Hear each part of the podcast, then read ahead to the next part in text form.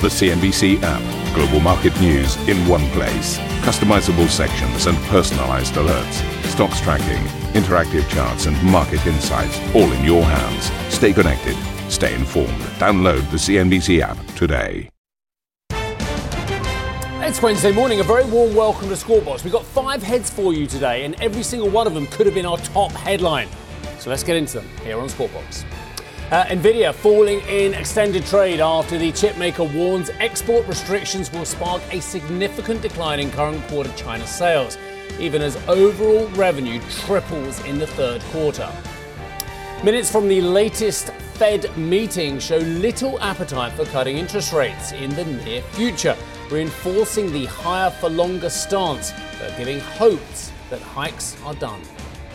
Binance boss CZ pleads guilty to criminal charges and steps down as CEO of the world's largest cryptocurrency exchange as part of a $4.3 billion settlement with US authorities. Israel and Hamas agreed to a four day humanitarian pause as part of a deal that will include the release of hostages and prisoners from both sides. And we're live in Westminster ahead of UK Chancellor Jeremy Hunt's autumn statement as the government touts taxation cuts and, of course, amid stubbornly high inflation.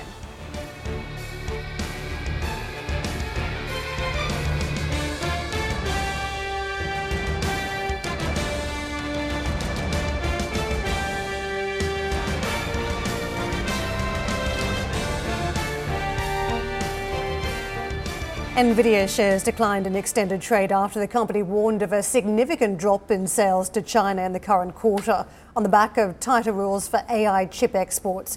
The company, however, beat Wall Street expectations for its third quarter results. The chipmaker posted more than $18 billion in third quarter revenue, up 206% year on year. You were just debating uh, the number of big stories we had this morning. Yeah. Nvidia's one How of you, them. By the way? I'm well, thank you. Nvidia is obviously one of them around the, the AI story we've been watching all week with Sam Altman. The other one, of course, is CZ and what's taking place at Binance, the cryptocurrency exchange. To me, twin themes just competing. Does that mean we have tech to universe. wheel out the behemoth of uh, tech reporting Absolutely. here in CNBC? Absolutely, He's back. He's Do we on get him up early? Set his early alarm for uh, Essex. So, so Arjun, this Nvidia story, right, reminds me. I'm going to use a Santa analogy, given we're almost at Christmas. So someone's cut a little hole at the bottom of Santa's sack, and some of the presents are falling out. Well, the elves are quickly stocking up and uh, just pouring as many presents as they can in through the top of the sack to top up. And that's what's happening with Nvidia, right? It's got the generative AI chip story playing out, and it's got a at the bottom of the Santa's sack because of the, the China story that's taking place with export restrictions. That's right, a 21.5% hole. That's how much revenue it sort of makes from China at this point. And so it's a significant market. And I think the concern is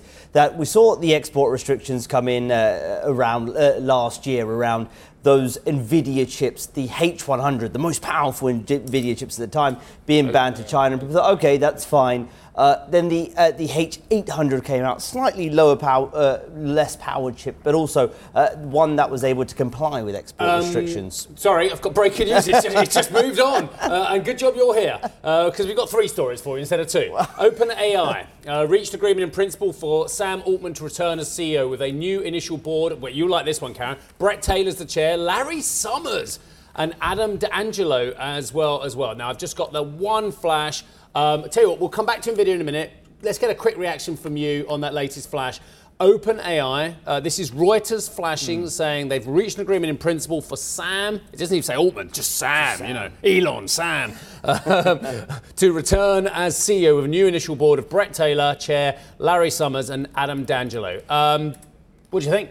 Well, this sort of had to happen. The push, the Did shareholders. Well, the shareholders were pushing for it a lot, and I think the board was outnumbered. Even Microsoft. okay. Well, maybe that was a big coup by Microsoft. Yes. Uh, but they were pushing for this. They, they want Sam Altman there at OpenAI. I think Microsoft feels that this company has a lot more to give, and it needs Sam Altman at the helm to do that. And I think that's partly why um, you saw the shareholders pushing uh, for him to return. And I think the board at this point were just outnumbered uh, by the amount of people wanting um, him you back. stay where you are for three hours today. I think it's going to be that kind of day, okay? this is a bit like the discussions that were taking place over the weekend that didn't happen, right? If you look at the makeup of the board, and Bret Taylor, someone who I've spoken to as well, he was uh, the chair over at Twitter, but also the, the co-CEO with Marc Benioff at Salesforce. So uh, another fairly heavy hit as we talk about a company that is going through a lot now publicly, big growth cycle, trying to deal with regulatory issues, keep investors happy, deal with board turmoil as well. So I think he'll be a very interesting player. Doesn't give much away. At the times I've interviewed him,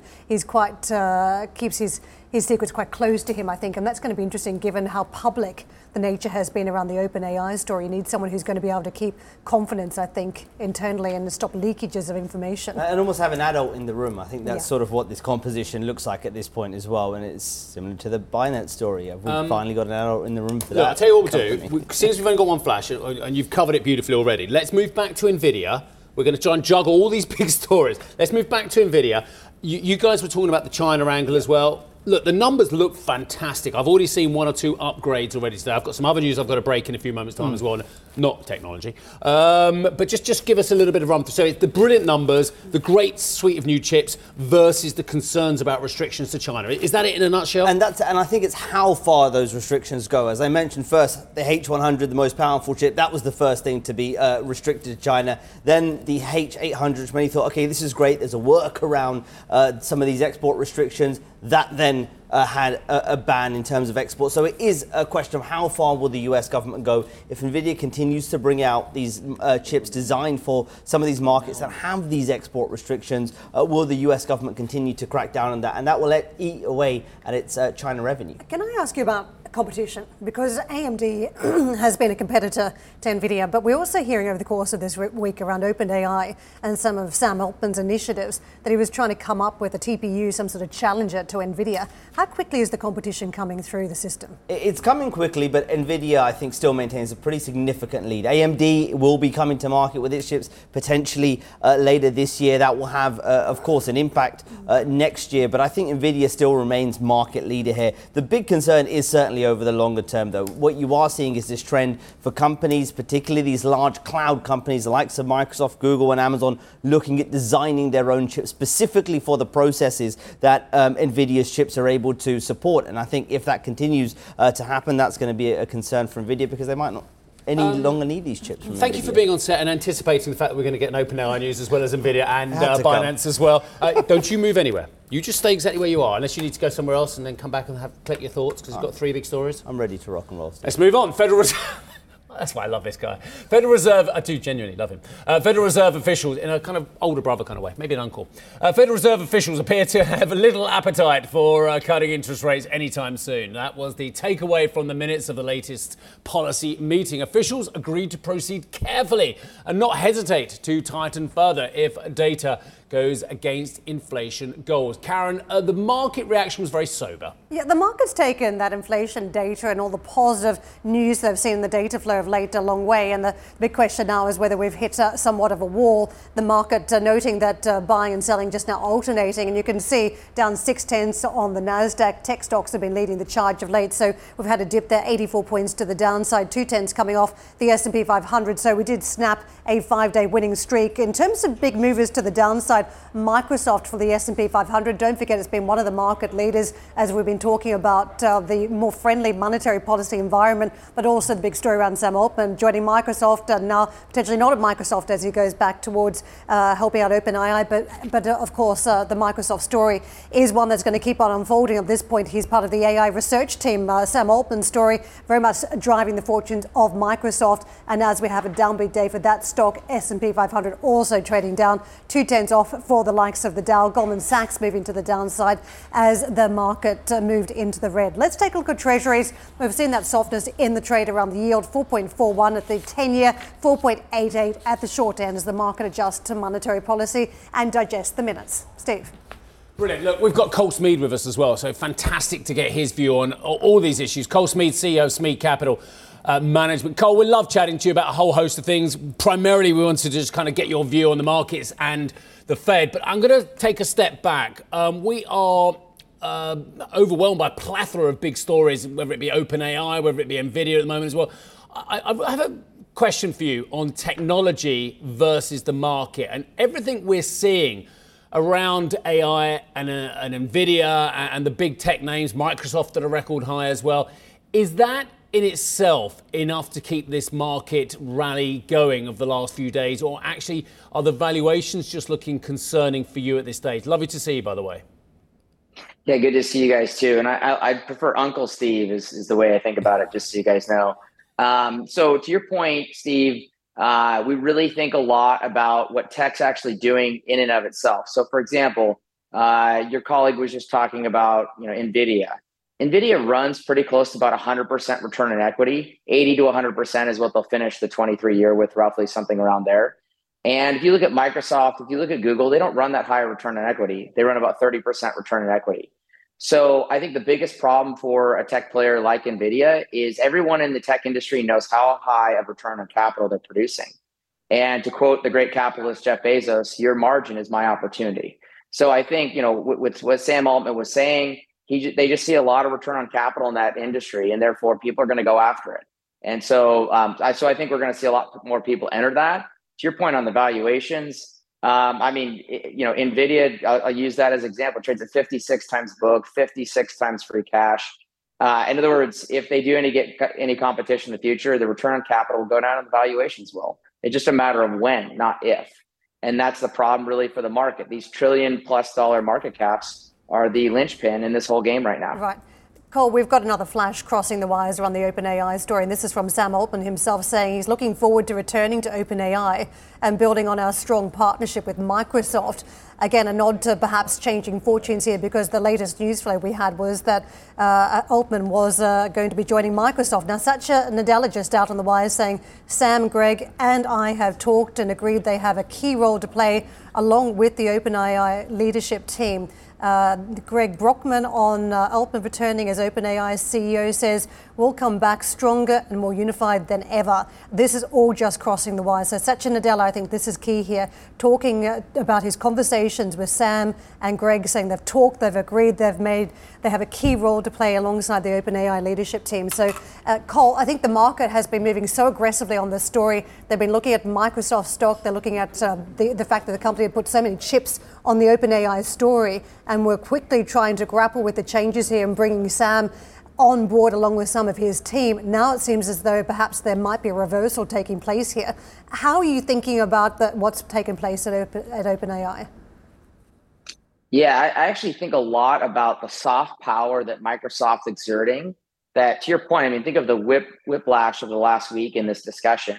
The idea that Microsoft is not exerting their force on what's supposed to be a major growth part of the tech industry uh, just seems foolish. So I, I think if I'm Lina Khan sitting at the FTC, I'm watching this whole saga, looking and saying, well, if OpenAI is going to be a leader in what we do in generative AI and things of that nature, um, it looks impossible that a monopoly will not be involved with it. And I think that's a big problem for Microsoft. They are leading this discussion front to back. I mean, just to give you another example of that, Karen, in the last uh, two weeks here, I think it was report, reported over Bloomberg primarily, where um, you know Google's sitting in their antitrust case, and they're talking about Apple collecting 32% of the search revenues that Google gets from iPhones. So I think we're continuing to see these powers and seeing their force in these industries.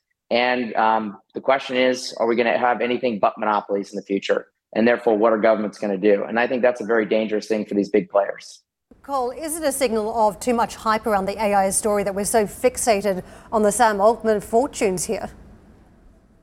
Well, I here's how I, I don't think it necessarily about Sam Altman. I think about it as if you go to anyone right now, Karen, and you say, "Hey, what is your optimistic view on AI?" Well, I mean, they don't really have a pessimistic view. It's all optimistic. It's all very blue sky. That's where business pops out, right? It doesn't it doesn't pop out when you have a lot of problems to solve in the future. So we're in this really blue sky world where no one can really say anything wrong about the future of this industry. And the problem is what things are around the corner that we just don't know what shortcomings are going to be found back to the competition question. So i think th- there's a lot of things that people are not contemplating on that. And it, it's just like i mean think back to three years ago no one would have sat down and said gosh you know we're going to have the craziest rise in rates we've ever seen. We're going to destroy certain parts of the developed world's bond market. No one would have made that case but in the reality that's the world we live in the volatility of things are far greater the future is always unknown and pre- people are treating you know open ai generative AI, the story of NVIDIA, things that nature, like it is foreknown. That's foolish. Humans can't know that. Cole, let's get back to um, the other stuff. Um, look, you and I have had some brilliant arguments, debates, uh, ruminations about the consumer and the US economy uh, over the last couple of years, and I've loved every one of them. Where are we now, Cole? I, I'm, I'm struggling. I see tensions on one side, but I see near full employment on the other. Is the Fed doing the right thing? Uh, so the Fed has done what they can.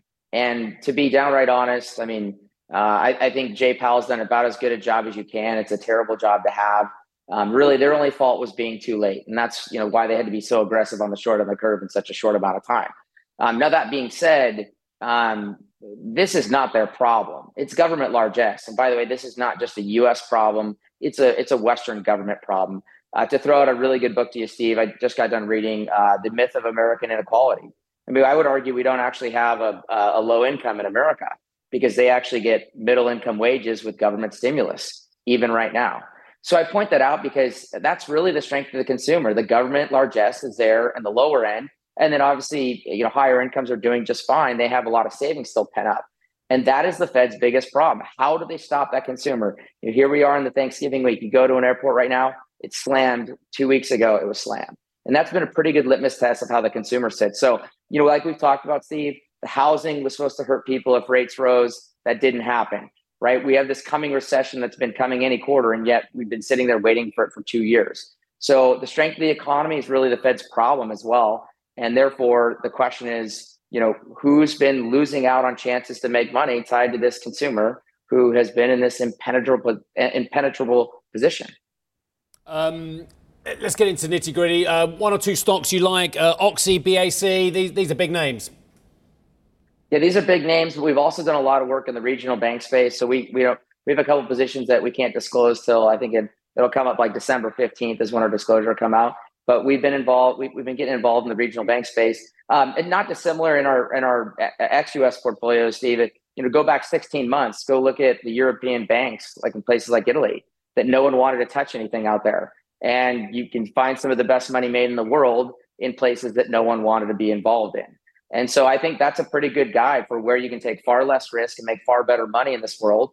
And um, and and and given financials are very economically sensitive, and that's a risk that no one wants to take right now. So I think those are really good risks to look at.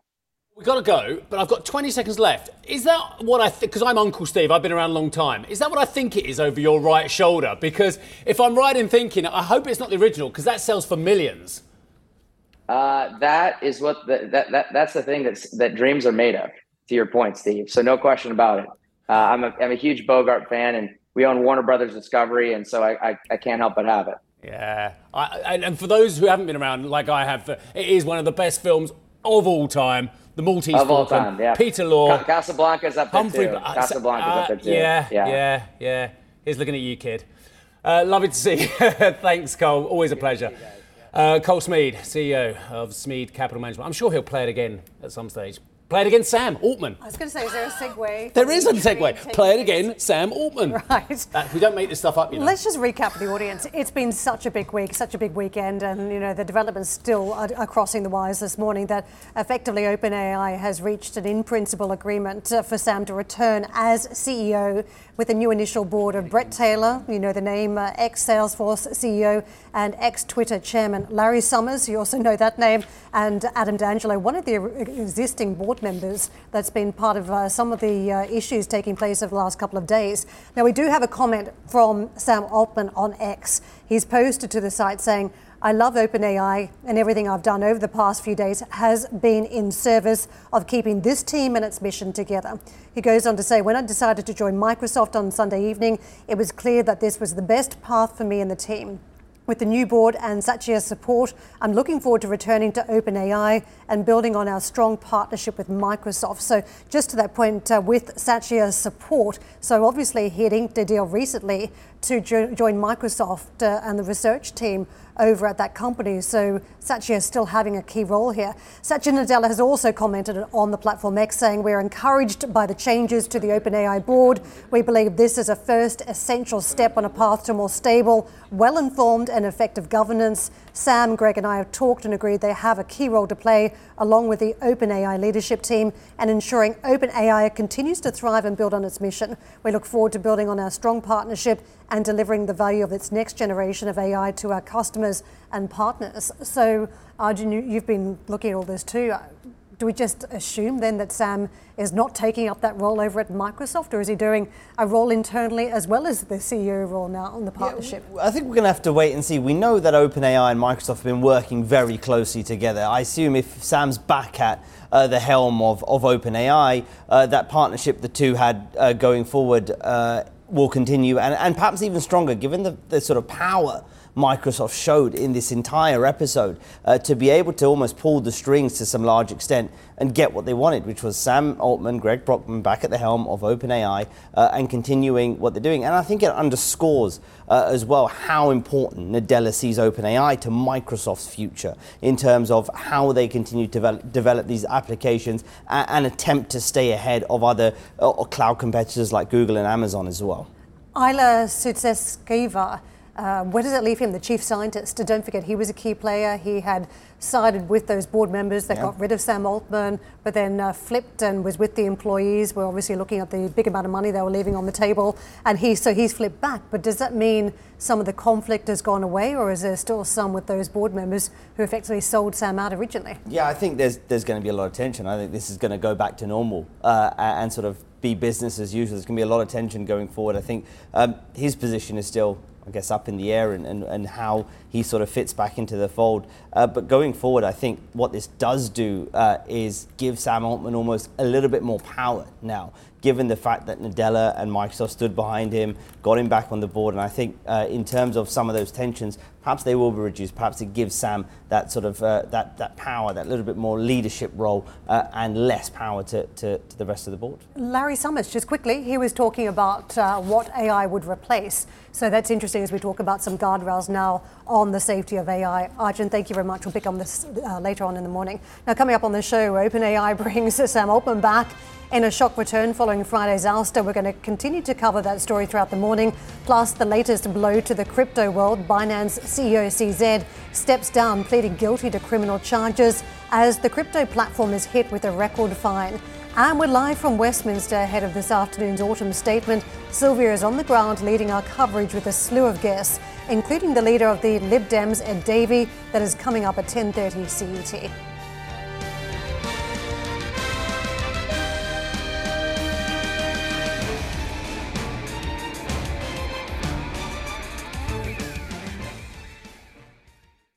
Ambition to me is about doing better. I think ambition creates a pathway. The best advice I can give someone starting off a career is don't have a career, have lots of careers, try loads of different things. Talk to people and put your ambition out there. I don't feel that I've hit peak ambition because it's a learning journey. CNBC is where ambition meets opportunity. What does living ambitiously mean to you? Hear it from our CNBC anchors, reporters, and global business leaders on CNBC.com.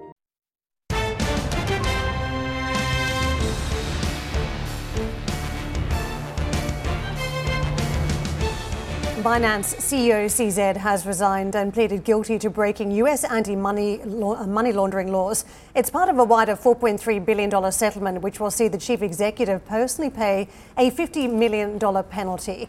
US prosecutors said Binance, which once controlled more than half of the cryptocurrency market, broke anti money laundering and sanctions laws and failed to report suspicious transactions. Arjun, another big one we're looking at today. You know, crypto has long argued it's tech for good. But this story is about tech for bad, and as we talk about crypto's links to terror financing. That's right, and there were there were a whole list of allegations, including uh, the prosecutors alleging the exchange failed to establish an anti-money laundering uh, program and, quote, willfully caused violations of U.S. economic sanctions. Uh, there were talk by the DOJ uh, said in its filing against Binance that it knowingly and willfully caused the supply of service to Iran in breach of U.S. sanction as well. So there was lots of uh, allegations there in their big list. Uh, and I think this is the big uh, moment that everyone was waiting for for CZ and for Binance. Uh, this is now settled, and you're probably thinking, well, what does this mean for the crypto markets? I don't think it means much. I think it's actually a positive, or, or that's the way the market is looking at it, because a lot of these issues, FTX and Binance, etc., were overhanging, and now there's sort of a line drawn under them to some extent. What the market is doing in the narrative, uh, a lot of investors in crypto are saying, well, these are the bad guys, these are the bad actors, they have done wrong, nothing to do with so the market. This is just pure criminal activity. Really? So all the sus- suspicious transactions linked to ransomware attacks, child sex abuse, large-scale hacks, narcotics trade, uh, including Al Qaeda and ISIS, that all goes away with this and what we've seen at FTX. I'm talking purely for for the price of Bitcoin here, Steve. I don't think it has, and it, it What hasn't about, what about if I have my Bitcoin, uh, dare I say, it, in terms we've all learned in the last couple of years, in a hot wallet? Has Yeah. all those issues gone? in terms Can of Can I keep my Bitcoin, if I owned Bitcoin, can I keep it in a hot wallet now? You're saying all the issues associated have gone. not not necessarily So with, there's with still that's crooks security. out there There's who mean I can't issue. have my security or my well, whether it's security or not. There's another issue for Mr. Gensler. Uh, there, I can't have my tokens in a hot wallet because of the criminality still going on out there. There's still, I So mean, there's still the issues issues. haven't disappeared. Not those issues. I, I'm talking specifically here for investors in crypto. When they look at this, they see this as a positive. The reason is, and I'm Well, not talking course the they issues do because Yeah. they own crypto. Well, they see it as a positive because they feel that, well, this is their narrative, not mine. But they say that, look, what's happened here is that these are the these are actors who are. This is nothing to do with the crypto industry. This is about uh, exchanges and certain individuals who are breaking the law, and this is not. I, I don't know. If, I, I've said it a thousand times. Yeah. People think I hate crypto. Uh, I don't. I just don't know if it's going up or down. So I don't really have a, a view whether it's going to naught or a million.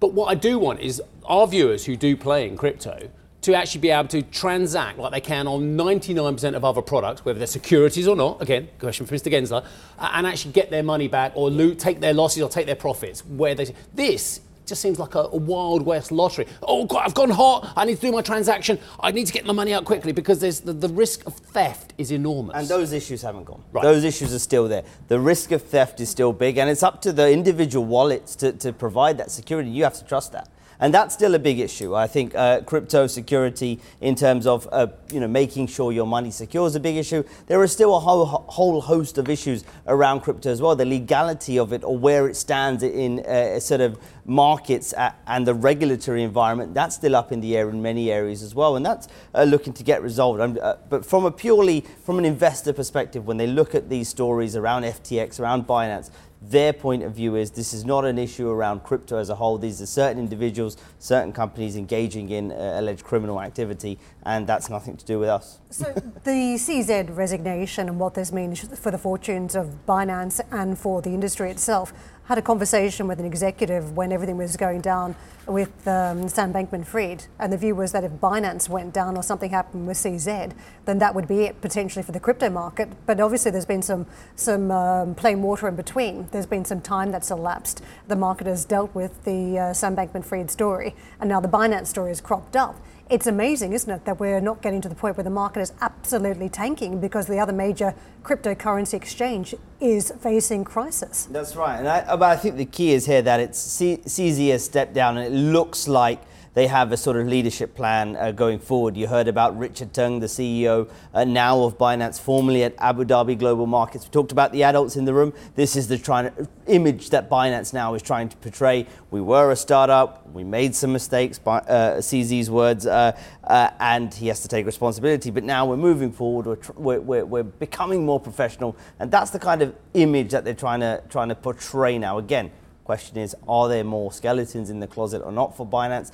To me, this seems like the big uh, lawsuit we were waiting for, the resolution of that. Um, and it's up to Binance now to sort of continue or, or move into a more compliant uh, mode in the US uh, and with US regulators, which is which is what I think Richard Teng's job is going to be going He's forward. He's got some new best friends, doesn't he, the regulators? have spent a lot say- of time with him now, No, on. monitoring for five years, I think, aren't they? Five years of monitoring by the regulators. a long time. Yeah. No, no, go on. We'll carry on after. I'm going to say you and I are having a terrific row off camera as well about what tech stories matter on what marketing. We'll do that on air. This is this is the breaking news. Normally we do the argument on air, but today No, we're no, doing no. it We'll, off we'll air. do that off because I think it's a, I think it's a really important debate, and we're, we're enjoying it anyway. Well, for more on what's next for Binance as the CEO steps down, you can check out cnbc.com. Thank you for listening to Squawk Box Europe Express. For more market moving news, you can head to cnbc.com or join us again on the show with me, Steve Sedgwick, and Karen Tso, weekdays on CNBC.